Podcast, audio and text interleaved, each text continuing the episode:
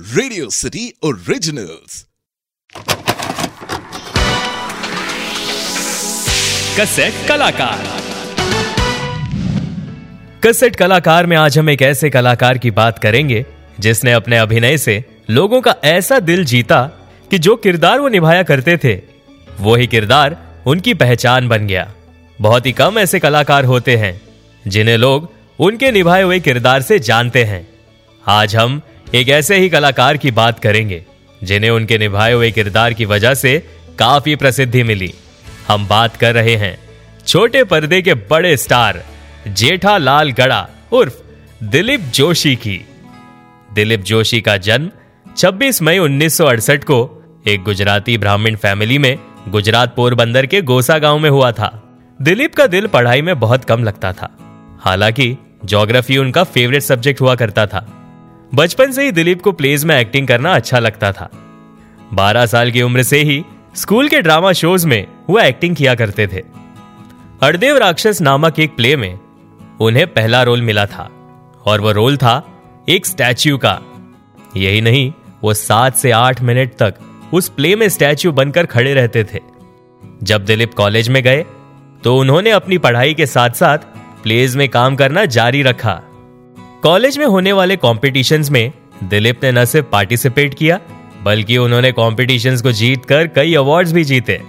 जब उन्हें एक्टिंग की फ़ील्ड में अप्रिसिएशन मिलने लगी, इसका परिणाम ये रहा कि उन्होंने पढ़ाई पर कम और एक्टिंग पर ज़्यादा फोकस किया। दिलीप ने एक्टिंग की फ़ील्ड में करियर बनाने की ठान ली थी। आगे चलकर दिलीप पृथ्वी थिएटर से जुड़ गए। पृथ्वी थिएटर के अवेतन रंगभूमि ग्रुप के साथ जुड़ने के बाद उन्हें बतौर बैक स्टेज आर्टिस्ट का काम मिला। शुरुआती दौर में दिलीप को कोई काम नहीं देता था, लेकिन दिलीप का एक्टिंग के लिए पैशन ही था, जिसने उन्हें थिएटर के साथ जोड़े रखा। दिलीप जोशी को थिएटर इसलिए पसंद आता था, क्योंकि इसमें एक्टर और ऑडियंस के बीच एक डायरेक्ट कनेक्शन होता था।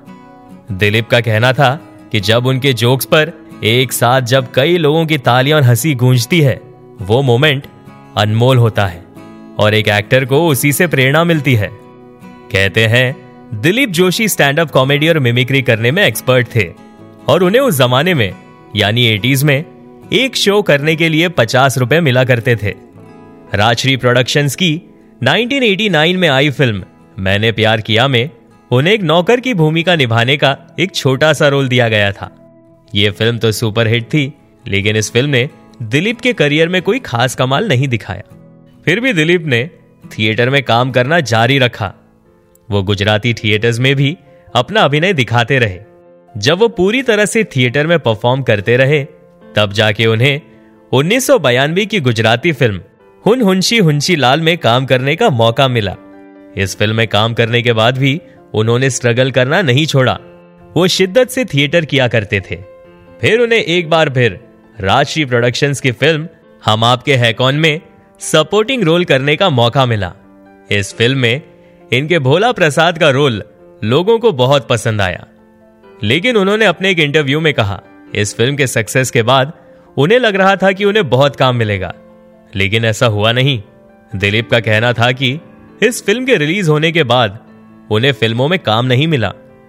उन्होंने काफ़ी स्ट्रगल की और तब जाके उन्हें कुछ टीवी सीरियल्स में काम करने का मौका मिला। टीवी पर दिलीप ने कई टीवी शोज़ में काम किया। जैसे कभी ये, कभी वो, दाल में काला, क्या बात है, जरा हटके, ये दुनिया है रंगीन, हम सब बाराती, अगड़म बगड़म तिगड़म, और ऐसे कई और टीवी शोज़। इन टीवी शोज़ को करने के दौरान उन्होंने फ़िल्मों में भी काम किया। जैसे फिर भी दिल है हिंदुस्तानी, खिलाड़ी 420 हम राज, दिल है तुम्हारा, क्या दिल ने कहा, और ऐसी कई और फ़िल्में। लेकिन फिर उनके करियर में एक ऐसा भी दौर आया जब उनके पास काम नहीं था। एक इंटरव्यू में दिलीप ने कहा था कि कुछ एक डेढ़ साल तक उनके पास कोई काम नहीं था। जो थे, वो कुछ छोटे छोटे काम थे। और तभी उनके लाइफ में आया वो शो, जिसने उन्हें ना सिर्फ़ एक नई पहचान दी, बल्कि उन्हें कामयाबी की चोटी पर बिठा दिया। और वो शो था तारक मेहता का उल्टा चश्मा, और वो किरदार था जेठा लाल गड़ा का। इस टीवी शो में उनका यह किरदार हर उम्र के इंसान को लोटपोट कर देता है। और यही तो उनका अभिनय है, जिसने हर एज के इंसान का दिल जीत लिया है। बहुत कम लोग जानते हैं कि तारक मेहता का उल्टा चश्मा इस शो में उन्हें दो कैरेक्टर्स के ऑप्शंस दिए गए थे। एक कैरेक्टर था जेठालाल का और दूसरा कैरेक्टर था चंपक लाल का। लेकिन दिलीप जोशी ने जेठालाल के किरदार को निभाने में दिलचस्पी दिखाई और उन्होंने बिल्कुल सही डिसीज़न लिया। इस किरदार में उन्होंने खुद को ऐसा ढाया कि आज उन्हें हर कोई जेठालाल के नाम से ही जानता है। उनके पर्सनल लाइफ की अगर हम बात करें तो उन्होंने जयमाला जोशी से शादी की और उनके दो बच्चे हैं, ऋत्विक जोशी और नियति जोशी। दिलीप जोशी ने एक्टिंग के हर क्षेत्र में अपना नाम बनाया है। फिर चाहे वो थिएटर हो टीवी शो हो या फिर फिल्म्स उन्होंने अपनी मेहनत से इस इंडस्ट्री में अपना नाम बनाया है।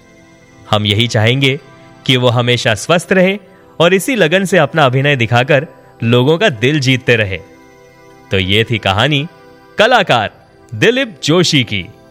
आप सुन रहे थे कसेट कलाकार only on Radio City cassette कलाकार।